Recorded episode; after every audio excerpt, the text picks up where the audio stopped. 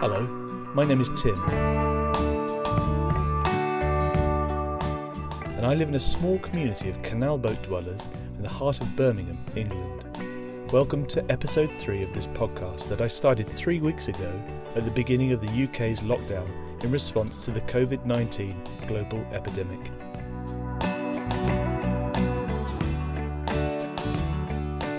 Living on a canal boat brings all sorts of delights and challenges, particularly those of freedom and space.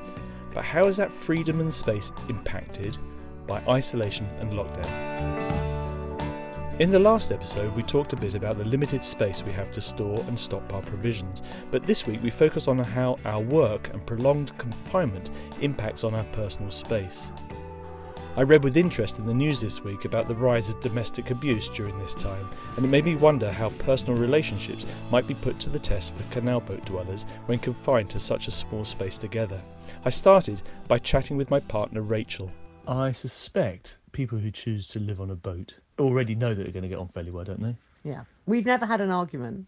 Hmm, maybe. We haven't ever had an argument. No, we haven't had an argument. I mean, we've both got in a teeny strop about something for two minutes, but we've Yeah. never had an argument. Yeah. But this could be the thing. The, the straw that breaks the Pushes us camel's to back. Our first argument. Yeah. And Ian agrees. to live on a narrowboat, you've got to get on.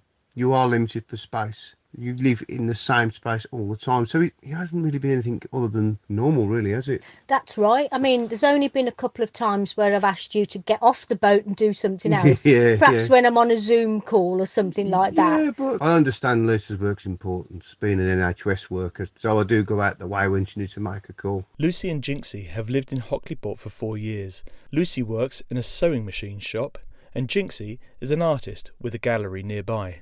Hi, I'm Lucy, um, and I'm Jinxie. and we live on a boat called Looper in Hockleyport. Jinx has just been complaining that he's bored out of his skull, but luckily he has drawing, so he's just started. he's picked up a sketchbook and has started drawing something instead. I'm working from home. Um, I normally work in a shop, so um, but we do a lot of online sales, so I'm able to actually have my laptop here and the phone's diverted, so we can do an awful lot like here. Luckily, um, on the phone and, and processing web orders, but haven't got a proper desk set up, so that can sometimes be a bit sore on the bum, uh, sitting on this sofa all day and then sitting on it all night. So you got to get out and get your daily exercise, to be honest. And what have uh, what have you been up to, Jinx? I've been I've been down the gallery a couple of times. Yeah, you you can't stay cooped up too long, can No, you? not really. Hi, I'm Nikki, and I'm a complete introvert. I am um, not minding lockdown at all because I'd quite happily be tucked up in my boat for days on end. But I'm married to John, who couldn't imagine being in one place for ages and ages. So we're really glad it's sunny, so he can go outside. Yes, yes, I am an extrovert, as Nikki quite rightly pointed out. We've been extremely lucky in this lockdown period because the weather absolutely suits me. I love the sunshine. You don't really have an arguments room on a narrowboat. Here's Penny. My boat's just 14 metres long.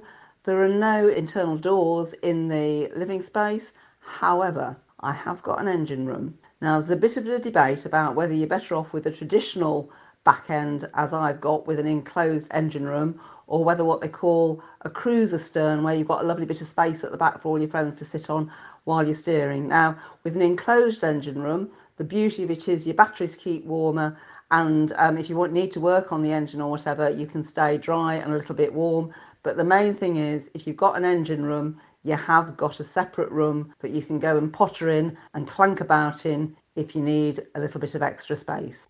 At the moment, we're fine on the personal space because we are spending time apart. Now, when I have a, a student meeting today, I had a meeting at work and I said to John, You're going to have to disappear for a while so that he's not clattering around inside while I'm trying to have my annual review. I know my place. So he's gone out for a walk, and that it's fine because we have that that option.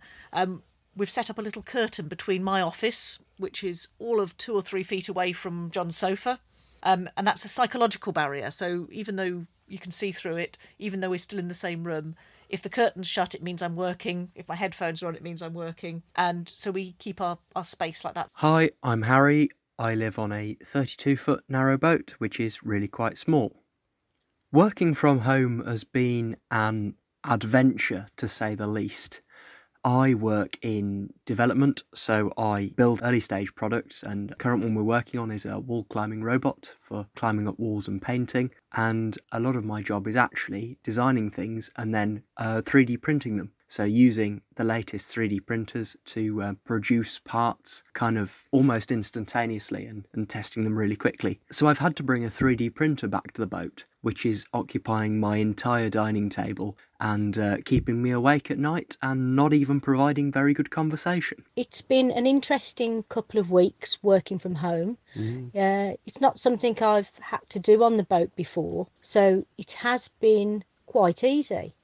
What have you thought about? I'm still going out to work. I'm still going out early in the morning, but as soon as the work's finished, I'm home for about 10.30, 11, when Lisa's got all the books out and computers out and things like that. I think the working aspect on the boat together has been most strenuous, hasn't it, really? Mm. Because we don't have an office. Uh, and we don't have any doors that can separate us when we're both trying to work. We're both on Zoom conferences or whatever it might be. So it's difficult to get far enough away from each other so we don't interrupt each other while we're working. And we've only got one very small table that we can't both have a laptop open Yeah. at practically. I So- quite enjoy sitting on the bed with the back doors open, the sun shining in. But then you don't want to have your screen on. I don't want people to see me sitting on my bed doing my work.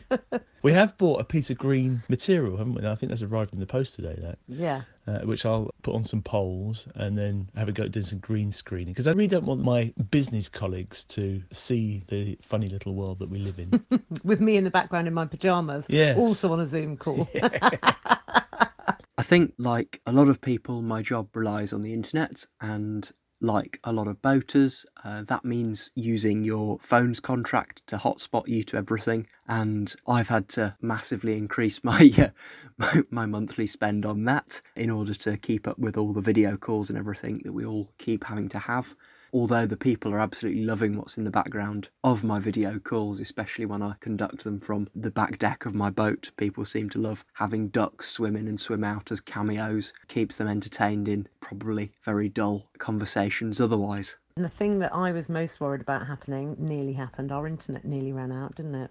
We were literally watching the the Yeah, gigs how much? How much do we have? We have a hundred 110 gigab- 110 gig. gigabytes uh, per month available to Yeah, us. Yeah, available to us. Some of that's via my phone, and I can port it over to the internet. Yeah. But yeah, it's a lot, isn't it? It is. Well, we never ever got anything like that beforehand, no, have we? we never usually use over fifty. Um, So yeah, these Zoom calls are uh, Really these business calls yeah. are really. I think our businesses should pay for our internet. we we're self-employed. Well.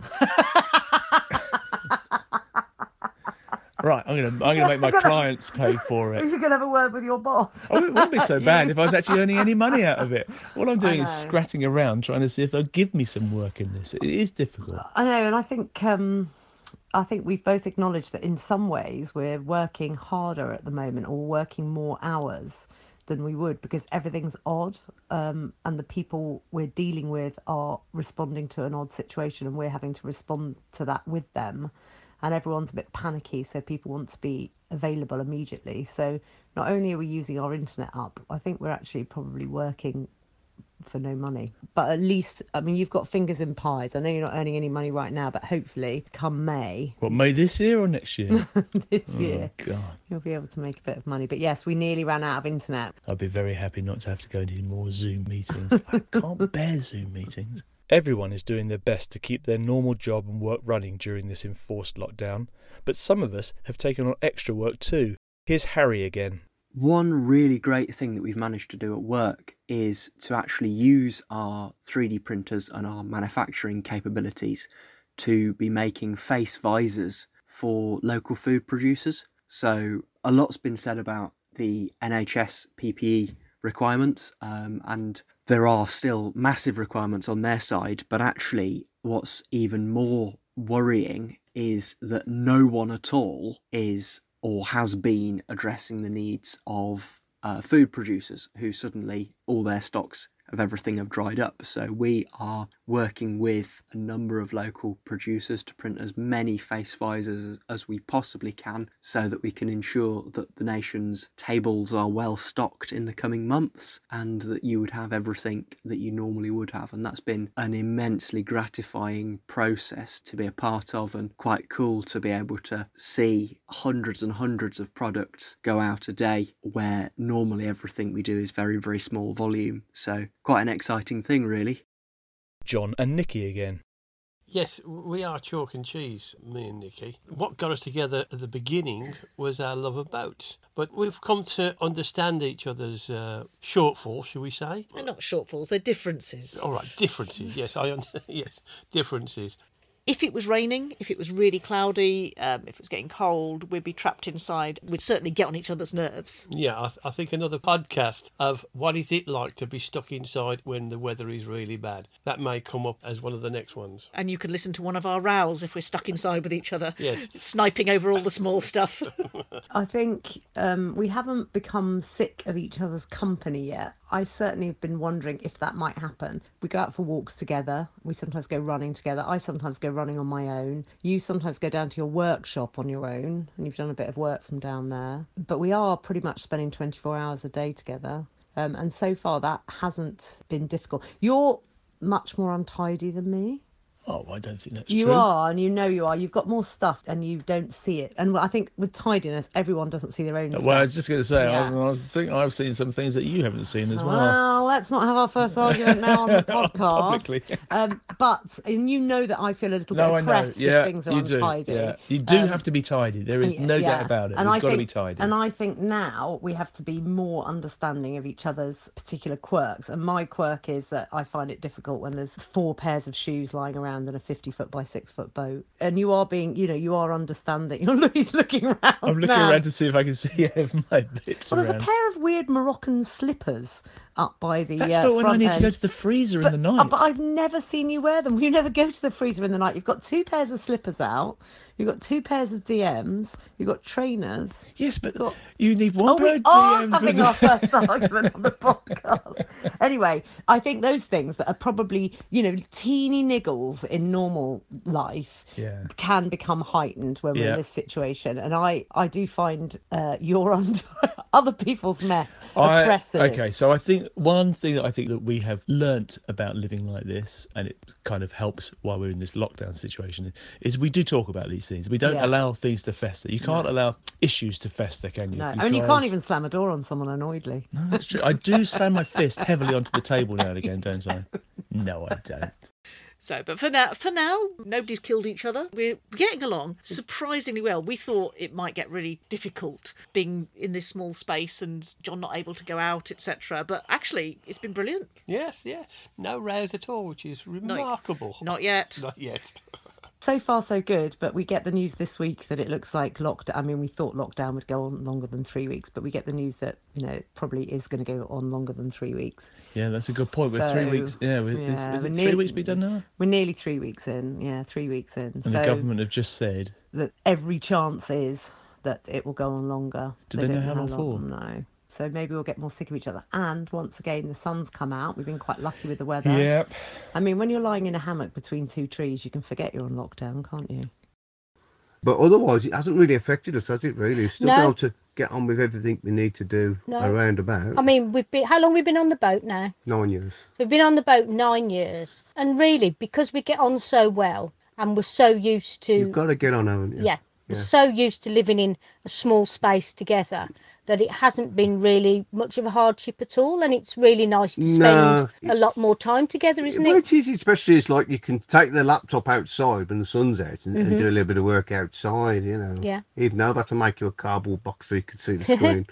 So all in all, it hasn't been a negative experience for us, has it? No, really. I mean, it may lead for us to actually, as an experiment, it may lead to you actually working from home in the future more, mightn't it? Yeah, or maybe we can go go away, and I can still Well, work yeah, from and home we- and things it, like that we, as well. We can do that. It's not been too bad at all. No. It's been um, a learning curve with the personal space, but I think we're actually really lucky. I think we've been on the boat now for four years in March, was it? And living to that's the first time we'd ever actually lived together. So we've been through a few winters already where you know you don't go outside so much, and we do get quite used to the fact that we are just in this. Well, even though our boat's forty foot long, we probably only physically live in thirty foot of it. We've seen challenges like this before where you don't really go outside. We just really miss miss our friends, don't we? Miss socialising. That's definitely a big thing. It's not as bad as I thought it was going to be. That's for sure. as you said, we're really, really lucky to be in this position, I think. Better than being in a flat in London, isn't it? Yeah, it brings on no problems, no challenges. We have to empty the toilet a lot more, don't we? Yeah, and we got like 43 empty bottles of wine to get rid of.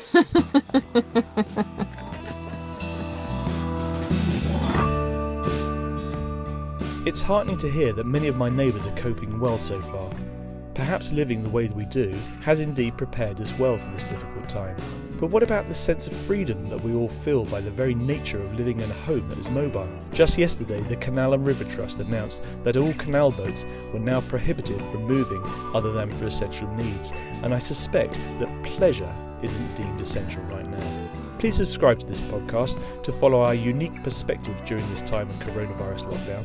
As ever, I'm extremely grateful to all our contributors in this episode who once again made their recordings in their own safe spaces via WhatsApp and Facebook Messenger. Thank you for listening. Keep your distance.